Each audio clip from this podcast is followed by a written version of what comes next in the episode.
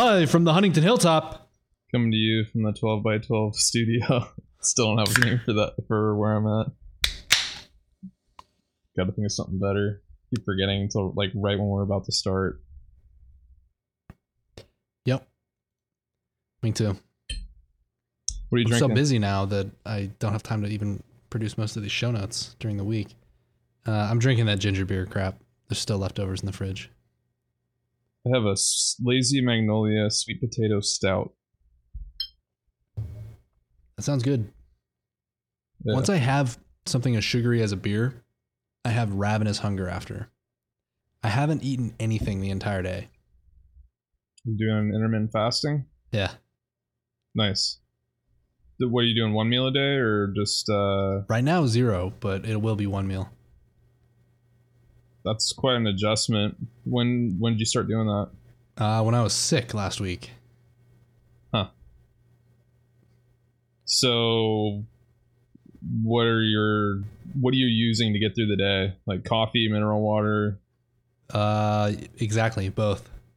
Okay. Yeah, mineral water is really the best thing you can drink cuz you lose minerals when you're not eating. Uh, and you get dehydrated as well. Uh, well, you get dehydrated quicker. So you kind of replenish both with, by drinking that. I'm trying to think of the name of the mineral water that I'm drinking. It's like, um, wasn't it like Gerolsteiner or something? Uh, Or that's. Gerolsteiner is one of them. That's like a German one, I think. Yeah, it's the weird named one, so it's got to be that one. Yeah. And it has like little amounts of lithium, and now I'm superstitious about that water, and I attribute my ability to have minute amounts of patience That's to that water. so I'm afraid to not drink it because I'm afraid that I'll um, just lose my shit. yeah. I I can't say for the other ones like uh, uh like San Pellegrino and uh, uh Perrier. Which one I've been drinking. No, it is San Pellegrino. That's what I've been drinking recently. They have flavored ones you can get from Costco that are pretty good. Oh yeah, peach. Uh, who makes that one? Perrier. Perrier it's has really like good. eight flavors. I like the um the lime, the l'orange, which is like lime, lemon orange, and uh, uh, what's the other one? They have like a strawberry that's good too. I think the I've had grape- them all. The grapefruit one is okay. I don't really care for that one. I think my favorite was. I don't really remember the lime, but probably the lime and the peach. I need to try the peach one. I haven't had that one. I know that you uh, you can be picky about I think peach and apricot because you had an apricot pyramid beer that you thought tasted like burnt hair, and I could totally see Yeah. why you thought that because it kind of resembles that. yeah, that's no good. So it's possible that you may not like the peach. To me, that's my favorite. Yeah, I'll have to try it. Maybe I will like it. All right, you want to talk about uh, nerd stuff? Sure. So you told me about this Dissenter browser, Yeah. and I got kind of excited about the concept of all the free speech stuff. But then when I actually because it so this browser has the Gab uh, universal chat system built into the browser where you can just start up a chat on a particular web page. That's my understanding of how it works. Is that right? I haven't messed with it too much. I But that's how Gab works, right? The extension, the browser extension. Right. Okay. The- well, the the extensions, the extension is Dissenter. Yes. so that, I now it's a full blown browser. first. Correct. Okay. And they're working on an iOS one too. But when I actually went to their website, gab.com, not the. Dissenter browser one, that I submitted a pull request and got my uh, Dissenter dash browser homebrew cask committed. So that is now uh, on, on any Mac that you have homebrew installed on, you can brew cask install Dissenter browser. But then I looked at the Gab website And when you go to ex- the explore tab and you scroll down, they have like these these news stories that nobody commented on. And then you scroll down more, and then it shows other people's popular posts, and it really is rancid. It's full of really toxic shit. Yeah, it is because they let anything go. There was some guy, like I, I, I remember scrolling down. There was some guy that was posting like, like not like Hitler stuff. My problem with this Yeah. is I don't see anybody using this to post stuff about China. So maybe the meme of this service hasn't hit mainland. But there's lots of people that post subversive things in uh, Twitter. And then their posts get removed. Right. I don't know. So what are you implying that it's Chinese run? No, I just think it's an it's an anomaly. I don't know. It's odd. I would think that people would be on this. Just they'd move in as fast as possible. Just makes me a little suspicious when it's entirely a US perspective. Like all of the the toxic shit is specifically targeted to people in the US. It's not like people in Greece complaining about not having a job. Right. Hmm. I haven't been on Gab enough to like, I, I, like just the stuff that I've seen scratching the surface of the Explorer thing. It's just a lot of stuff that you see, like, oh yeah, that wouldn't be allowed on Facebook or Twitter. Now, there's a bunch of posts here that they really should just be part of a bozo filter where they don't get surfaced. Because who the fuck cares about some of these things? Right. Some people are just trying to be disruptive. At, from the perspective of an admin of a game server, this type of stuff is just to get attention. The the toxic stuff that I'm talking about, and they those people are definitely eligible for the bozo filter.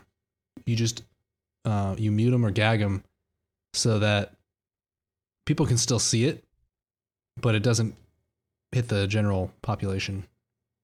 I guess technically a bozo filter is uh, where the person comments and then only they can see their comment, but they don't understand why nobody else is commenting commenting back to them. But I'm talking the concept I'm trying to convey is like a uh, like a shadow ban on Twitter. They actually have that on Twitter. Yeah. They've t- the, the people have talked about that. I don't know. I just think it's weird that this is on their popular post section. Did you hear that they're going to adopt Mastodon? Gab? No. Yeah. That's good. So, I guess, yeah. And somebody else is developing the technology for them now. So that that's good in a sustainable context because now It's they kind don't of have to do the work. it's kind of funny how Gab has taken off in no, terms of notoriety. Like when it first came out, it was like this this thing. It was like almost like a joke. It was like some guy That's got pissed off that because he got thrown off Twitter and uh, created his own thing, and now it's kind of not mainstream, but it's it's pretty well known now. in a negative sense. Hopefully, the browser takes off and gives it a better image. Right. I'm not using it yet because I haven't even launched it actually. Um, there's no developer cert and no real way to confirm that the version you pulled from their website is authentic. hmm So I'm just not going to deal with their shit right now until they figure it out. There's no syncing in that browser, according to you, which is Not yet. part of this Right, right. Dissenter browser. I guess I should elaborate more. It has that uh, universal chat, the Dissenter plugin built into the browser, and it's based. This Dissenter browser is based on Brave, and Brave is based on Chromium, which is the open source version of Chrome. So I like Brave. I moved everything to Brave. Brave has a sync feature that the Dissenter guys um, they don't have the infrastructure for yet because they'd have to set up S3 buckets and stuff, and then you just cross your fingers that they're syncing stuff encrypted properly when it goes on their buckets. hmm And maybe you could correct me on this. Open the Dissenter browser, and then when you create a new tab in that little hamburger button in the top right, you drop that down. Instead of uh, new private window, is there a new private window with Tor? Yes, there is. Oh, okay. So they did build that in. That's good. Uh, It's not on the Mac one. Or, or that's right. You said you're not running it. I'm yet. not running it, but I just wanted to see if they ported that particular section. Because check this out: open uh, a private window with Tor, and then go to. I'm sending you a URL. It's a dot .onion address that can only Okay. be resolved routing through Tor, and then copy that and paste it into the uh, the Tor version of the Dissenter browser. Site can't be reached. So they're not they're they don't actually have Tor then. Wait a minute. Oh, I didn't do the Tor one. I just did. Yeah, you the, have to uh, do, you have to do the Tor one. It'll only route through the Tor network. thinking. It's gonna be slow. It's got to be routed through like seven proxies, bounced all around the world. I don't know if the protocol's changed since I last knew about it ten years ago, but Welcome to the CIA website. yes, they. Okay, look at the URL. The URLs for a a Tor website, which is an anonymous server that you can't geolocate because there's no IP address for this server. So how Hmm. you access it is part of the magic of Tor. But this is an encrypted tunnel, multiple layers. You're you're bounced through one server to another server, and each server is blind to the previous servers. Uh, at least past the second hop, and that way they everybody lose, loses track of your path through the network. And then you end up on the site. But the URLs for these Onion servers, these resources, they're randomly generated. And the one I just sent you is CIA.gov. It starts with that. This website looks like worse than your average government website. This is their legit website. It looks very dated. Um, but they had to have generated random strings for like maybe two years until they found a string of random characters. They just have to brute force it, as far as I know, until they got a string of random characters that started with CIA.gov. So Huh. they put a bunch of computing resources at generating a one nine digit deep uh, uh, phrase by brute forcing random strings until they got it. So they could have sat here forever on CIA.gub with a B or something or a Q and just kept generating random strings past that because this is like a 100 character long URL, the domain Mhm. name. Yeah. Anyway, I think that's amusing because that was a lot of work to get that that domain versus the uh, domain name system that we use today, where you buy a domain with money. In their case, they're kind of like earning it through just brute forcing it, generating it randomly. Uh, so on the uh, topic of security, have you had anybody, any customers, any of the Windows customers get uh, owned through? Well, you probably wouldn't know if it was through RDP, but it would have been uh, ransomware, Yes. as far as I know. Crypto Were they running? Uh, is it Blue Keep? One of these new exploits is going through RDP because there's some flaw in the way the session's initiated that allows uh, remote code execution. Yeah, we don't have any clients that have like most of our clients that do RDP, at least the ones that we have on like under our managed services contracts, like where we're managing their antivirus and stuff like that. Um, they go through VPNs when they do RDP sessions. So I don't know if that makes any difference for that exploit, but um, we haven't had any clients yet that have gotten owned. We have Yeah. had clients have gotten crypto locker in the past, which is different. But when that's happened, we have backups in place that they can restore from. That's good. Yeah. The VPN scenario would only help you if your firewall blocked every IP address except for the VPN's IP. This is a Okay. random door knock from somebody who just port scans the internet, finds a bunch of hosts, and then tries to exploit that open 3389 or whatever port that that service runs on. Isn't Okay. RDP 3389? Yeah, it is. Okay. Just forward it out. Uh, and then any of your virtual customers, um, any shared hosting environment. I don't know. It, it, it's, I guess these uh, the Intel chip vulnerabilities that hap that were uh, discussed in the last couple of weeks. They only really affect multi-tenancy environments where you want isolation between different customers on a host, and it uh, one customer can um, deduce what another customer is doing to the point where they can figure out the web pages you go to and potentially extract cryptographic keys from memory. Huh. So rather than dealing with more Intel bullshit, I was able to switch 55% of all the servers that I manage to AMD. And so many other people did this that the largest AWS region, US East, the Virginia region, US East Hmm. 1, I mean, the East 1A, oh my God, the, uh, the A availability zone is completely out of M5 AMD boxes. Well, You have to use like availability zone C or F.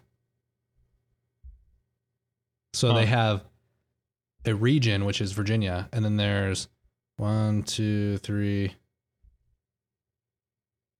There's five different facilities in that one region, five avail- availability zones because it's so big, particularly uh, US East 1A.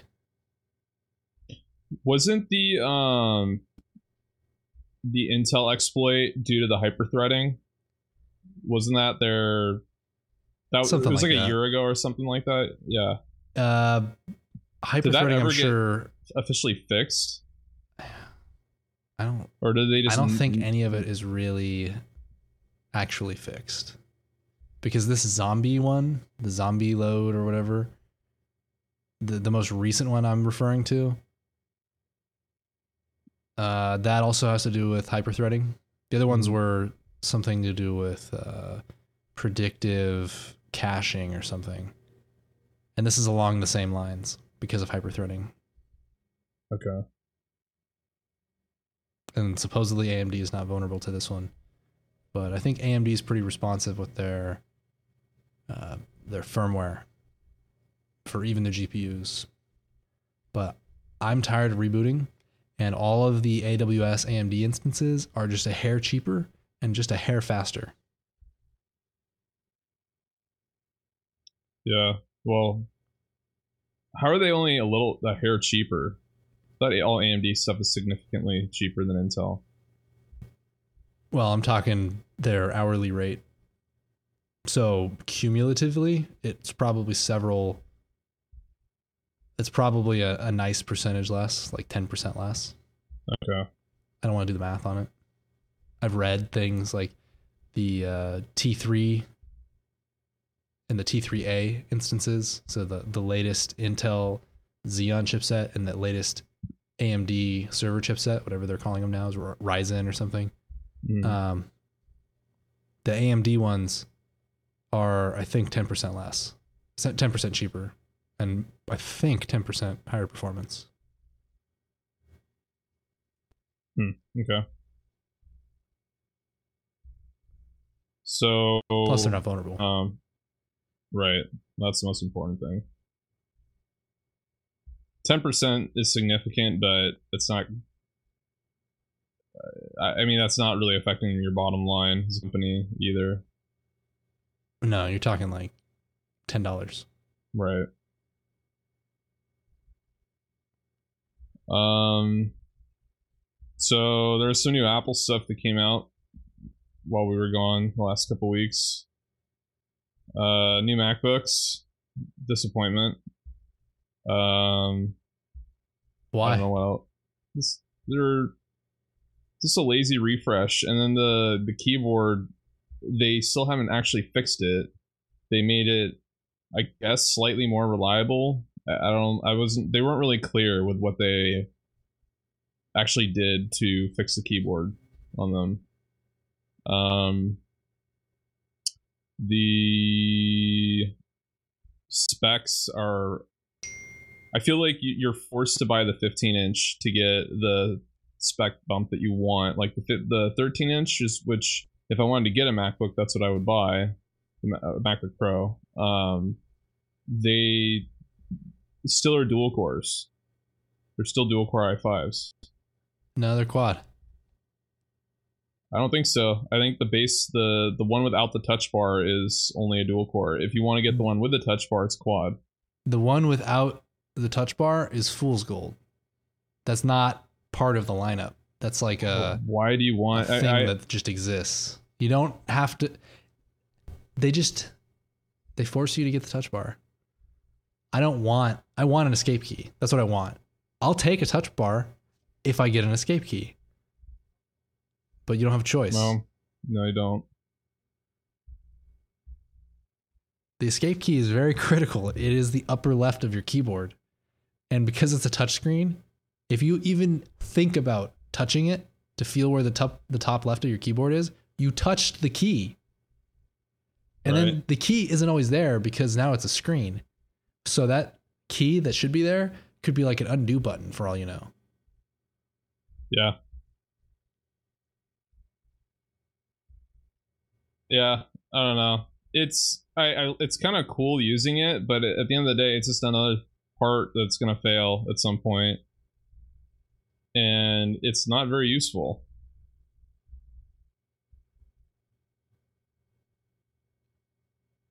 Sitting at a laptop would be the only way that would be useful. Because you can't use it as a de- at a desktop without you know glancing down away from your screen all the time. Right. I don't know. It's very confusing that that even exists. Yeah, I. And then they announced another iPod, which is just a lazy. Just all they did was they changed out the internals, kept the same uh, enclosure and display from four years ago.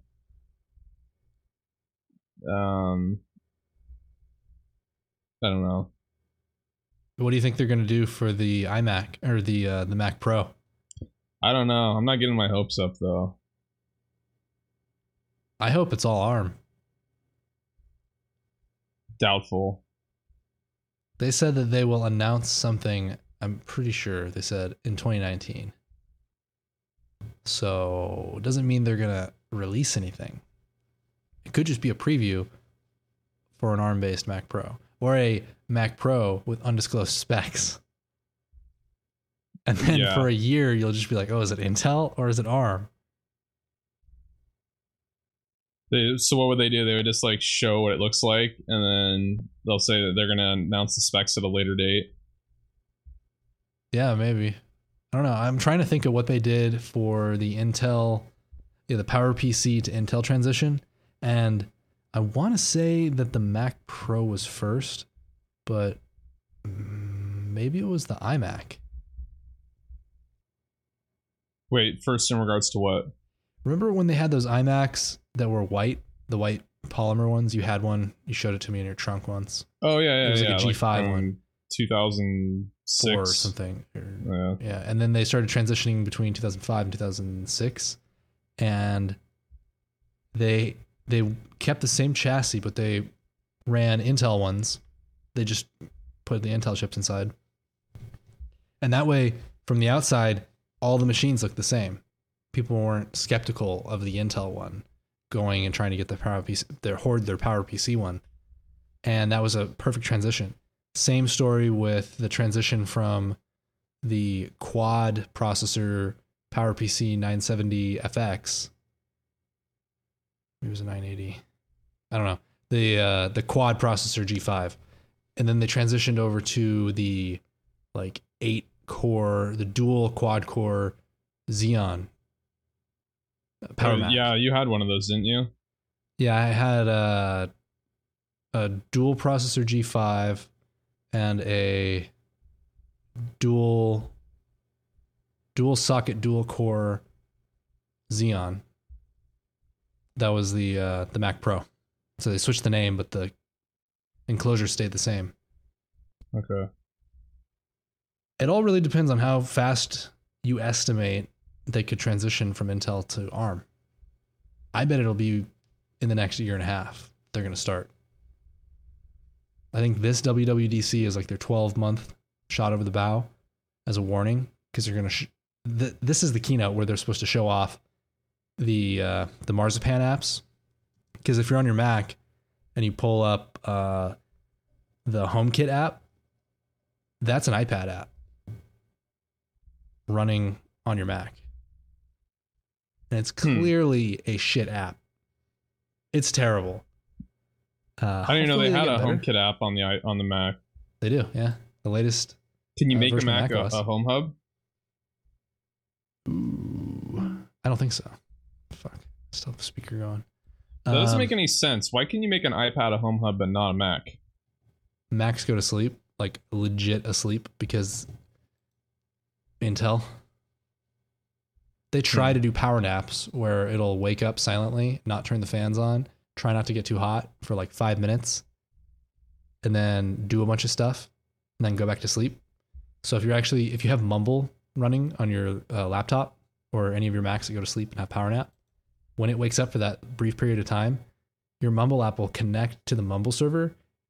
You'll be sitting in a channel. Luckily, the speakers are disabled, so it doesn't blast the audio into the room. But Mhm. um, we had somebody that would always connect and disconnect because they had a, a MacBook Pro that would go to sleep and they would just randomly join a conversation and then we'd say hi. They didn't respond and they'd disconnect five minutes later. uh, that's funny. Yeah. Well, they moved to Texas. Oh, okay. I think I know what you're talking about. um, So I, I think that they'll have some cr- I, man, something some kind of Mac Pro that gives me wood so hard that you could hang a wet towel off of it with uh, a 6K ultra wide Apple display. yeah, they before they up the pixels, they need to come out with a at least 100 hertz display. I think that's a little overdue. I agree. I agree because I was playing some game recently, uh, Xonotic, and I had it all cranked up. Everything. I was just kind of amazed that my GPU was able to handle um, a bunch of the crazy settings that you turn on, but yet the frame rate was still a little bit low. So it would go a little below 60 FPS because of how high I had everything cranked up. I know I heard you bitching about it because we played together and any of the the lighting effects like little light bulbs or something in a room in the game when i would move with the lower frame rate i would kind of see it smearing but some of that has to do with the pixel response time. And i could feel your my internalized version of you pointing that out and making fun of me for my super expensive display not looking as good as your 100 hertz display with all the motion Yeah. yeah, there's a little internalized version of you. It's like a little little devil from a cartoon, and it harasses me. like a little imp A little imp. Yeah, laughing at you. Yep. um, yeah, I, I'm not. I, I get it for like editing work and um dealing with media and stuff like that. How why 4K is better, but honestly, I I'm 5K. more than happy with 2K. please, 5K. Okay, 5K Yeah, 4K is for uh, for Plebs. fags. it's for plebs. it's commoners. 4K. It's all about the know. 5K. I'm happy with with the 2K display. Depending on the uh the size of the display. A 27 inch 2K is more than good enough for me. I like ultra wide though. I would like to get another ultra wide monitor again soon, but if they did an actual true 4K, so a um, 2160p ultra wide, that would be cool. They could do 100 hertz. I don't know if there's. They exceed the bandwidth of DisplayPort. That's part of the problem. DisplayPort only has so much bandwidth. Uh, the best, Thunderbolt.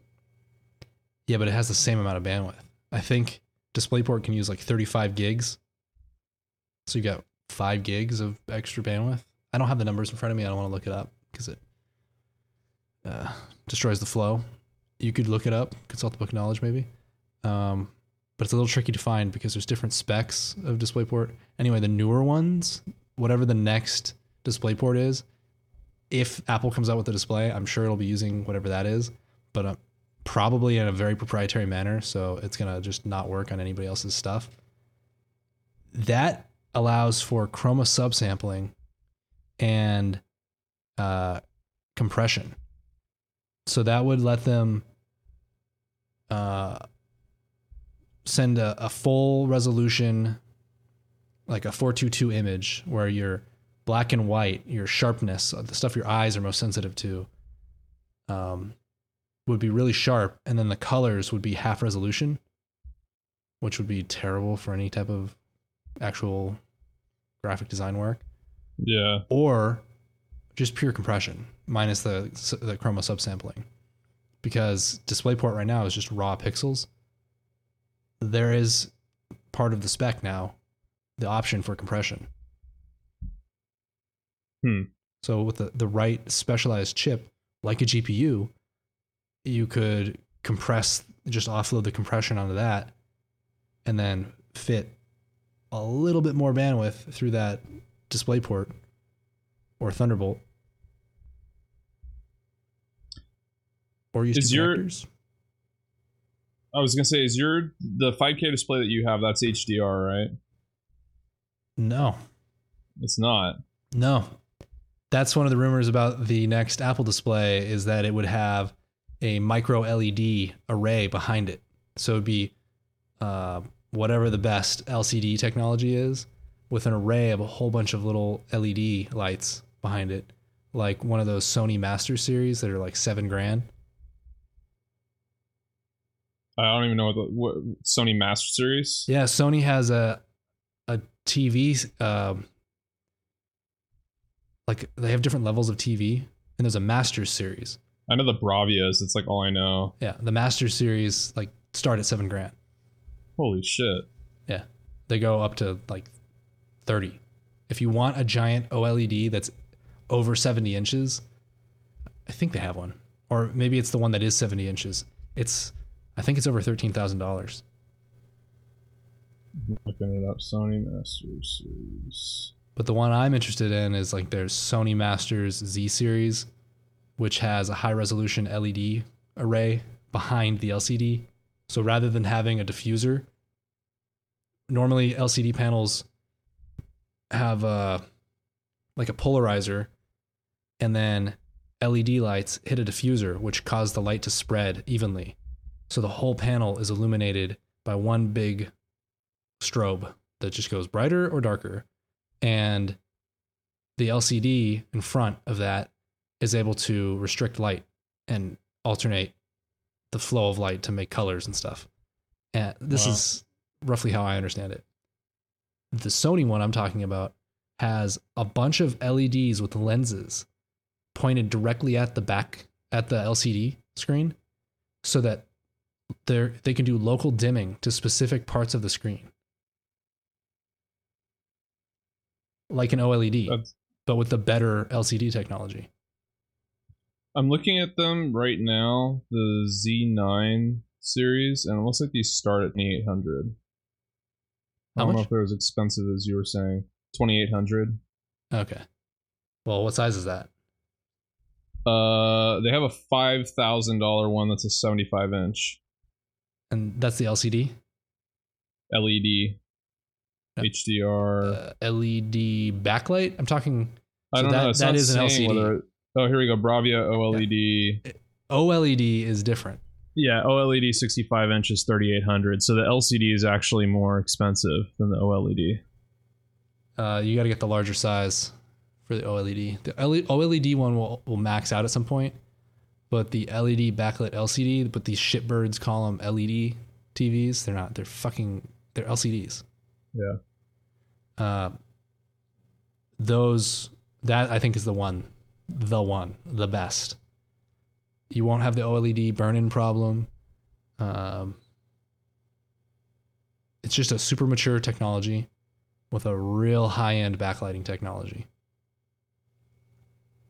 That's the rumor Mhm. that that kind of thing would be built into the Apple display, so they could have a uh, HDR LCD. Is the LCD on the iPad considered HD, HDR? I don't know. Did I say HDR? Yeah. The LCD On the- is that HDR? They know that have it- HDR LCDs, yeah. Because all almost all the new 4K TVs are uh, HDR. I know, but they're bottom of the barrel HDR.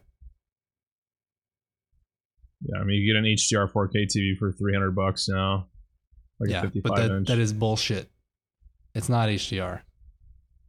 What they're doing is they have a 10-bit color and the uh, was it 10-bit 4 color 4 dithering. 444 chroma. Yeah, it's all lies. Are you talking about this the Master Series or the? No, like the just the new HDR LCD 4K Yeah. TVs. I don't. Not for three hundred bucks. I don't believe them. No, I'm just saying but they they have the 10-bit color and they have the 444 chroma, Okay. Yeah, which is That's awesome. specs wise that's good, but I don't know what it looks like in reality compared to those uh the Sony ones. So the nice thing about having eight bits or above in your color space in your uh, bit depth of an image is the transition from one color to another or from light to dark in a color, like light blue to dark blue, across your whole screen. It doesn't have banding. It's a smoother transition Hmm. because I think with eight bits, you only have 256 shades of any color. And each bit is double the previous. So that would make it 1024 shades of blue. So the banding is definitely cut down. I don't So- believe most of these panels can even display that. I think they're dithering it. Hmm. So it's really an 8 bit display. And then they're trying to upsample with fake banding in between. I don't really understand how it works. That was pretty common. People would sell LCD screens that they claimed were 8 bit or something, and they'd really be 6 bit, which is radically different looking than an 8 bit. 8 bits what my 4K TV is, but my 4K TV is 4 years old. So you're talking about 64 colors on a 6 bit panel. Yeah. Yeah. Yeah, it's way less. 64, not 64 colors, 64 uh, shades, 64 gradations, 64 values of a, of a particular color red, blue, green, or alpha channel. So it's pretty low resolution. You likely to get banding. Uh, other than that, all I've got is game stuff and uh, my adventures in un uh, in removing all of my email from spam that comes out of the helm. I might as well talk about that right now. Apparently, uh, unless you're paying off all of these spam blacklisters so that you're whitelisted, all your email goes to spam. So you have to imagine me with finger quotes. You have to warm your email. So I have to email all the major hosts Google, Microsoft, Yahoo, and then So I have to make accounts, and then I have to go and uns, uh, remove my email from spam regularly, so that my emails will be delivered. That's yeah. I think I, I just have to build a reputation of not being a spammer. And then once my domain is known for not being a spammer, then my emails will go through. With uh, Google Apps right now, my emails went through pretty fast. And I've I've tried, or what I'm I'm trying right now is I'm putting all of my alerts and, and status updates and stuff like that through the Helm, so that it will it'll email all the different providers for me. So it's like a newsletter, not a newsletter, but it's it's alerts, and then I'll remove those from spam because I'm not going to do this manually. Yeah, I'd be a pain in the ass. but I think long term that'll be fine. Um, because my email shouldn't be going to spam forever, just intermittently, and then I have to fucking deal with it. Uh, the email client that I've been using with the Helm is called Canary, and it has built-in PGP encryption, which is cool. But then I found out it was made by a bunch of guys in India which doesn't it doesn't mean that it's bad, but I'm a little suspicious of it. But there's nothing else that's as easy as it, and they did a bunch of things right. When you enable the iCloud syncing portion of the Canary app, it will use your iCloud account to store um, basically all your email accounts, but not your PGP key, which is good. So when you open Canary on the Mac and you want to start using uh, like the automatic encryption or your own key, it'll ask you to import it. And then it will use, uh, I think, Wi Fi or maybe AirDrop or something. And it will. That actually, now that I think about it, I don't know how it's doing the transfer but there's a manual import option or a manual import step where you can take your key that is hopefully in the uh, the keychain of your iPhone and then you import it to the Canary app on your on your Mac which seems like the right thing to do because it's not syncing over iCloud thank god Yeah. You know. should check out the I- Canary app. It- It's pretty seamless. Like there's an automatic encryption mode, which is pretty good. Googling it right now. You basically are when you use the automatic mode, you're trusting Canary to be your uh, your key server. And when you enter somebody's email, it's just automatically checking the key server to see if they have a key listed there, and then it pulls it down. So it's only people within the Canary network that this automatic mode would work. Um, you can just import a PGP key, but I don't. I don't know. Right now, it's interesting. I can. It's interesting as an experiment. I can write a email to myself and just save it in drafts, and then it sits on my uh, my helm. So you know, um, Petraeus, Yes. that bureaucrat, Yeah. The um, the guy that was having an affair, and he would like, disgrace. yeah. he would go into Gmail, write a letter or write an email, save it as a draft, and then his girlfriend would log in and read the draft and then reply as a draft. Same concept. You can do that with Canary and your Helm, your own little Hillary Clinton email server, and just uh, write yourself encrypted notes without emailing him. there you go. Just an interesting experiment. Yeah, I I'm looking into because I definitely want to get off Gmail soon, and uh, I would like to find an alternative because I've been kind of convinced into it listening to No Agenda lately. You could check out Uh, Proton. Proton Mail. Yeah, I heard about that one. Yeah, that one's known for its encryption and stuff. This is pricey though, isn't it? I think you can create uh, free emails. Really?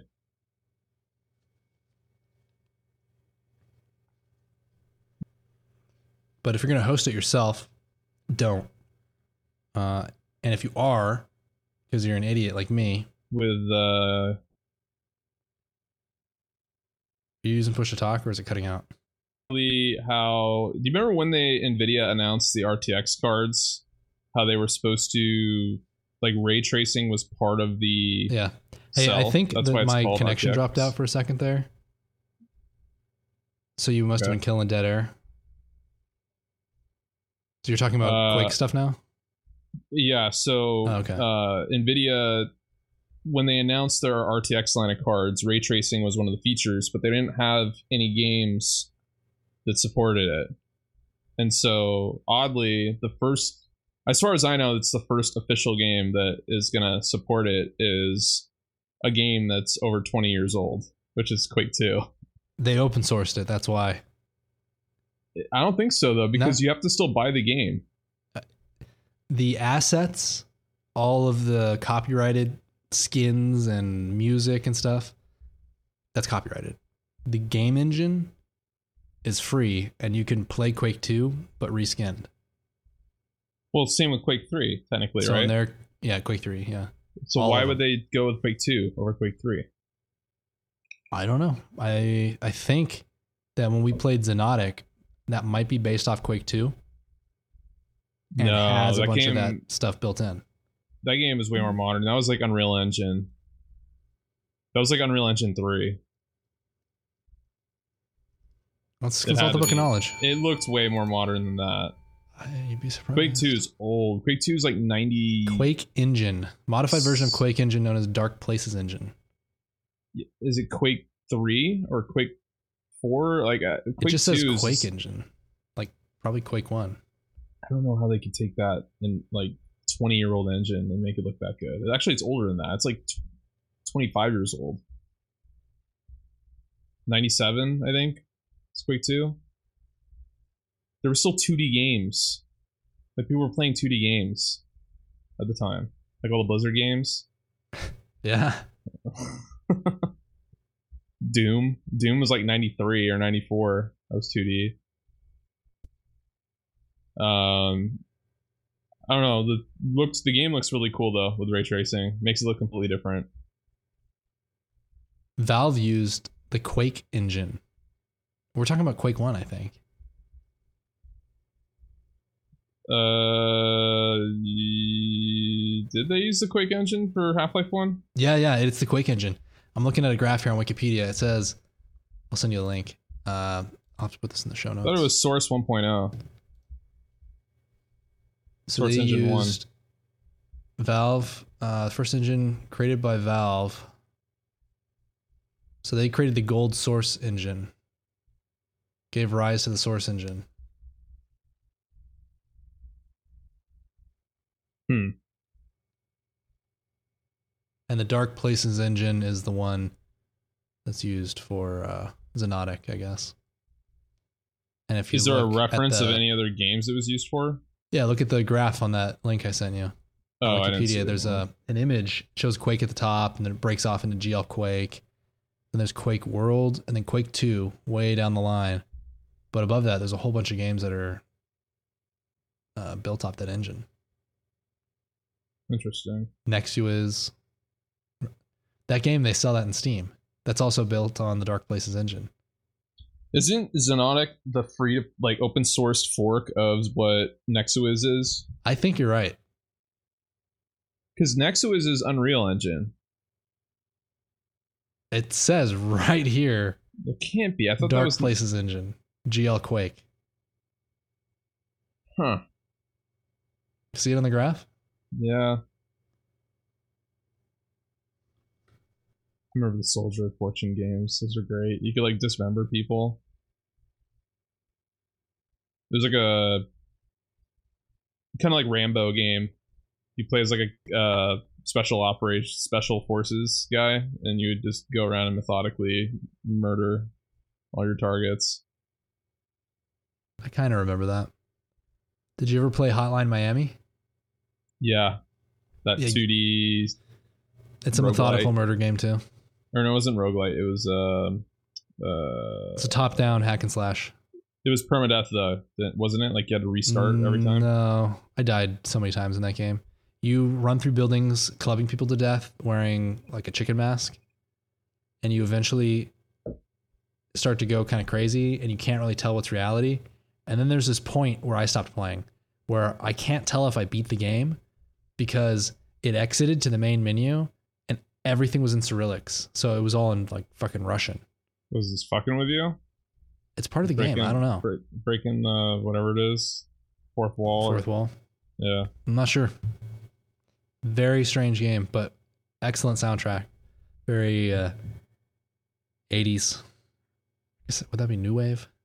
That It's whole great. vaporwave sound look. You know what I mean? Yeah. They made a second one of those, didn't they? Yeah. I actually never played it. I bought it because I like the game so much, but I'll have to get around So to anyway, doing that. So anyway, I'm at the uh, land next weekend. Someone there that I think Alan has an RTX card. He needs to download Quake 2 or buy it. It's like five bucks. And then he needs to play that because it'll be out. I think it comes out June 6th. The RTX update. So you actually pay for Quake? Yeah, you buy Quake. It's five bucks on Steam, and then there's an update. Like, uh, I think it's part of the NVIDIA drivers It's a mod. that runs alongside the game, and it ray traces everything. So what does that mean? It just has better lighting?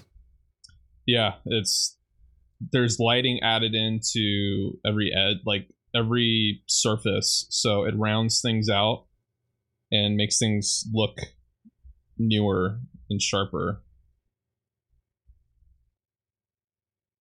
It's interesting. I want to see it in effect. I want to see, I want to see the performance too. Curious about that because it might run like ass. For a fast-paced game like that, uh, you need it to be uh, running smoothly. Yeah. Um, Splitgate Arena. yeah, yeah, that it's an interesting game. It's Portal meets Unreal Tournament meets Halo. The maps are smaller. Fuck that. uh, it's tribes.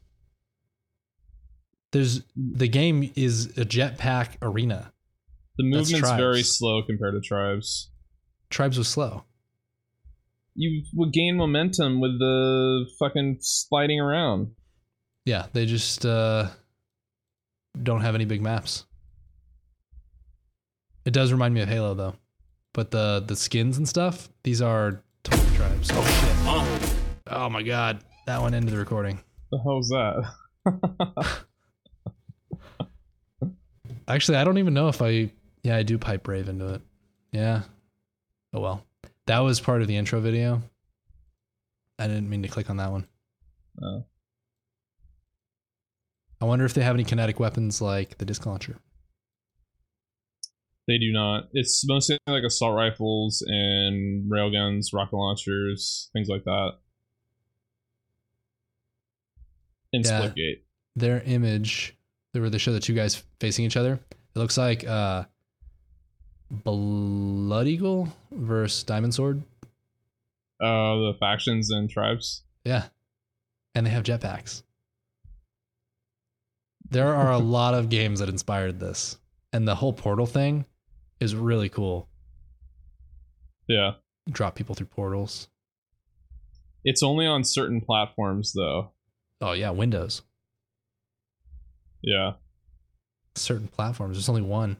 No, no, no. I mean, only like you can only use portals on like certain panels, like Oh, like in port. You know how in Portal you can only use them on the white walls. yeah. It's like that. Did you read the reviews? Yeah, they're not that great. I think they're mixed. People As far as I can tell- it Didn't run that bad on my machine. I don't remember it running particularly great either. It's just seemed like it ran okay. It's probably not optimized. I think it's an early access game. 1047 games. Ah, shit. I bet you this is Chinese garbage. Yeah, I think it's Tencent Games, isn't it? Uh, 1047 games. There's a number. Halo meets Portal. That's what it says on their website. Oh man, I'm gonna get blasted by music again. Let's see. Where's their headquarters? Beijing. Is it really? No, I don't know. Shanghai. It's gotta be 1047 because all the Chinese companies use numbers in their names. Let's see. Headquarters. St. Petersburg? Oh, Russian. That are Russians. St. Petersburg? Where is that? Where? It's Russia. Wait, wait. No, no, I don't know this 100% yet. Because when I search it on their, like, I can't do a find on their page. Where? It said it in the DuckDuckGo sucks sometimes. I want it to be good. Okay, I'm going to do this on Google. Uh, I'm not, I'm not seeing it. Hmm. All right. Let's call it. Okay. We should have a good show next week because that's when all the WWDC stuff will. Yeah. Is it? Uh, it's next Tuesday. Yeah. Okay. Bring your wallet dot Bring your bringyourwallet.com slash contact for feedback and suggestions. Bring your Bringyourwallet.com slash donate to support the show and share the show. See you next week. Sayonara.